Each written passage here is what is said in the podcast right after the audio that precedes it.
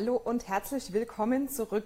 Hier geht es jetzt gleich Schlag auf Schlag und ich darf den Thorsten Hermann hier begrüßen. Herzlich willkommen, Thorsten. Hallo Bianca, grüß dich. Und zwar, wir machen am Anfang ein kleines Entweder-Oder-Spiel. Also du musst dich einfach nur entscheiden, was dein Favorit ist. DPK-Veteran oder ein Newbie? Newbie. Mobilarbeiter oder Bürofreund? Mobil. Kaffee selbst filtern oder die vernetzte Maschine? Vernetzte Maschine. Clippy oder Cortana? Cortana. Maus oder Touch? Maus. Datenbrille oder digitale Kontaktlinse? Äh, Datenbrille. Und noch ein Satz zum Ergänzen. Die DPK ist für mich total spannend, interessant und äh, beeindruckend groß. Wunderbar, dann haben wir ja schon ein paar Insights über dich und jetzt wäre es super, wenn du dich einfach nochmal vorstellst. Wer bist du genau? Was machst du bei Microsoft? Ja, Thorsten Hermann, seit äh, 1.7. jetzt äh, neu in dieser Aufgabe. Bin einer der zwei Geschäftsführer in Deutschland, neben der Sabine Bendig. War vorher 19,5 Jahre bei HP, mhm. war da auch in der Geschäftsführung tätig, die letzten äh, drei Jahre dann in der internationalen Rolle. War davor auch bei der IBM, somit habe ich jetzt quasi alle die großen mhm. ähm, Dinosaurier darf man nicht sagen, weil die sind ja ausgestorben. Das Schicksal soll uns nicht äh, blühen. Aber insofern spannende Zeit. Äh, bin happy hier zu sein. Ähm, denke, wir haben eine große Transformation vor uns. Nicht nur wir als Unternehmen, sondern insbesondere die ganze Industrie, unsere ganze Kundenlandschaft. Und äh, ist ein gutes Gefühl. Ja. Du bist ja noch nicht so lang dabei, aber gibt es irgendwie so einen typischen Arbeitsalltag bei dir? Also gibt es früh immer was, was immer gleich ist oder ähnliches? Ähm, also alles ist immer ähnlich, mhm. äh, immer zu wenig Pausen. Die Laufwege sind immer zu kurz berechnet und es gibt immer zu wenig zu essen. Äh, na, jetzt Scherz beiseite. Ähm, ich versuche natürlich ähm, schon auch ein bisschen, äh, gerade weil ich noch nicht so lange dabei bin, sehr viel aufzunehmen, mhm. ähm, sehr viel Information zu sammeln, äh, sehr viel Mitarbeiterinnen und Mitarbeiter zu sprechen, ähm, auch viele Partner und Kunden zu treffen um einfach mir ein gutes Gesamtbild zu machen. Ähm, wie können wir ähm, noch mehr Nutzen für unsere Kunden, für unsere Partner generieren?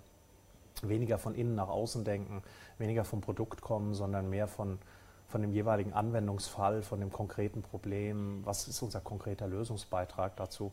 Und mir hilft es enorm, meinen Tag durchzustrukturieren. Morgens E-Mails und die wichtigsten Telefonate und dann den Rest des Tages idealerweise wirklich äh, Interaktion ja, ja. Äh, in Gruppen oder auch bilateral und dann eben abends nochmal ganz konzentriert einen Zeitabschnitt, wo ich dann noch mein E-Mail schaue. Mhm. Aber ich versuche dringlichst zu vermeiden, irgendwie den ganzen Tag panisch am, am Gerät zu hängen. Ja, ja. Klingt auch ein bisschen wie unser Motto hier auf der DPK. Smart World Design Together. Wie wichtig findest du es wirklich, dass Microsoft mit Kunden, mit Partnern und allen möglichen in Interaktion tritt und gemeinsam eben die Zukunft angeht? Das ist gar nicht die Frage, ähm, wie wichtig, sondern ähm, alternativlos. Mhm. Ähm, ich glaube, das hat die Kanzlerin auch gesagt. Das habe ich dann mit Sabine gemeint. Die hat ja auch ein Zitat von der Kanzlerin ja, gebracht. Ja. Äh, und das glaube ich auch wirklich. Ähm, denn die Komplexität steigt immens. Wenn wir, umso mehr wir in die Digitalisierung der Geschäftsprozesse einsteigen, umso mehr wird es dringlich nötig sein, dass wir unsere Fähigkeiten ergänzen. Wir haben gewisse Kernkompetenzen, aber die werden nicht alleine ausreichen, um völlig autark eine gute Antwort auf die Fragen der Kunden zu haben. Insofern werden wir immer mehr Situationen sehen, wo Kunden zu Partnern werden, wo Partner auch Wettbewerber werden oder Wettbewerberpartner. Also mhm. wir werden all diese Verschiebungen sehen. Wir werden sehr viel Triangulierung von Lösungsszenarien sehen, vielleicht sogar noch mehr Partnerschaften und Allianzen, äh, die an einer gemeinsamen Lösung arbeiten. Und ich halte es für essentiell, dass wir uns auch über Standards äh, verständigen, äh, damit nicht immer wieder neue Inseln und Silos entstehen ja. und wirklich diese, was Satya auch sagt, die, diese grenzenlose Kundenerfahrung möglich ist, diese Seamless, äh, Seamless Experience. Mhm. Ja.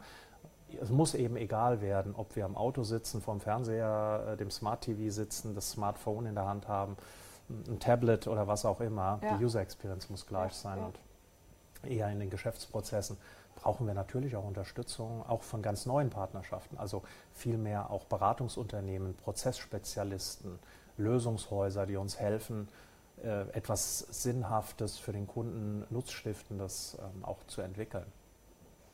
Und jetzt auch in der ganzen Digitalisierung und Transformation ist ja vor allem künstliche Intelligenz ein mhm. großes Buzzword, sage ich mal. Also es kommt jetzt immer, immer wieder mehr ja. vor.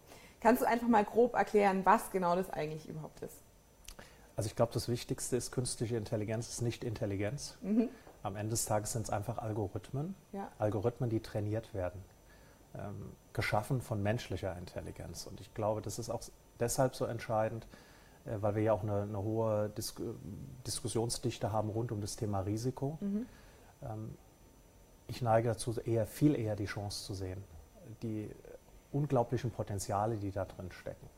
Ähm, und am Ende liegt es an uns Menschen, was wir daraus machen. Denn wir sind jetzt an einer Stelle, wo wir genügend Compute Power haben, äh, wo wir genügend Verständnis über die Algorithmen haben, um sie sehr, sehr sinnvoll zu verwenden. Und da gibt es ja gute Anwendungsbeispiele. Ich meine, wer würde nicht in, gerne intelligent zu einem freien Parkplatz geleitet werden? Ja.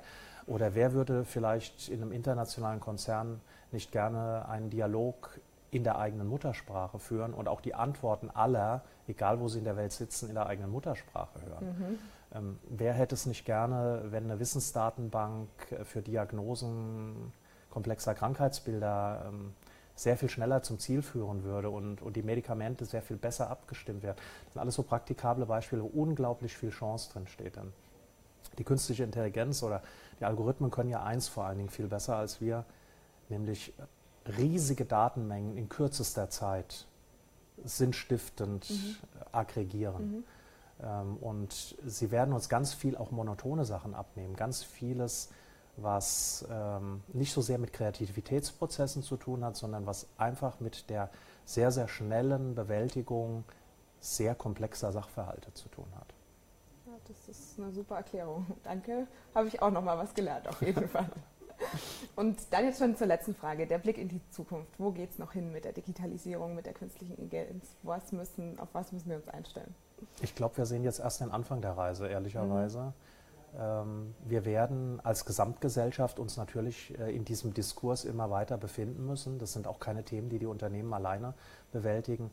Ähm, aber ich glaube, wir werden diese Integration von künstlicher Intelligenz, äh, die Interaktion mit der Cloud, auch dieses Aufbrechen von Grenzen, ja, was, hybride Modelle, was bleibt im eigenen Rechenzentrum, was geht in eine Cloud, Sicherheitsaspekte etc. Das wird weitergehen und wir werden letztendlich durch die vielen Sensoren, die mittlerweile im Markt draußen sind, ähm, durch die äh, ganz anderen Reichweiten digitaler Geschäftsmodelle, werden wir eine unheimliche Skalierung sehen. Das heißt, was es braucht in meinen Augen, ist eine Veränderung der Bildung und insbesondere, wenn wir jetzt hier über unsere Gesellschaft nachdenken, auch eine größere Offenheit für die Chancen, ohne jetzt blind äh, durch die Gegend zu laufen. Ich glaube, es braucht immer das Bewusstsein auch um, um die Risiken, aber wir werden äh, viel mehr, denke ich, Affinität zum Thema Spracheingabe bekommen. Mhm. Wir werden zukünftig sehr viel mehr ähm, auch Analyse von Emotionen in der Bilderkennung haben, nicht nur Bilderkennung an ja. sich, sondern äh, der emotionale Aspekt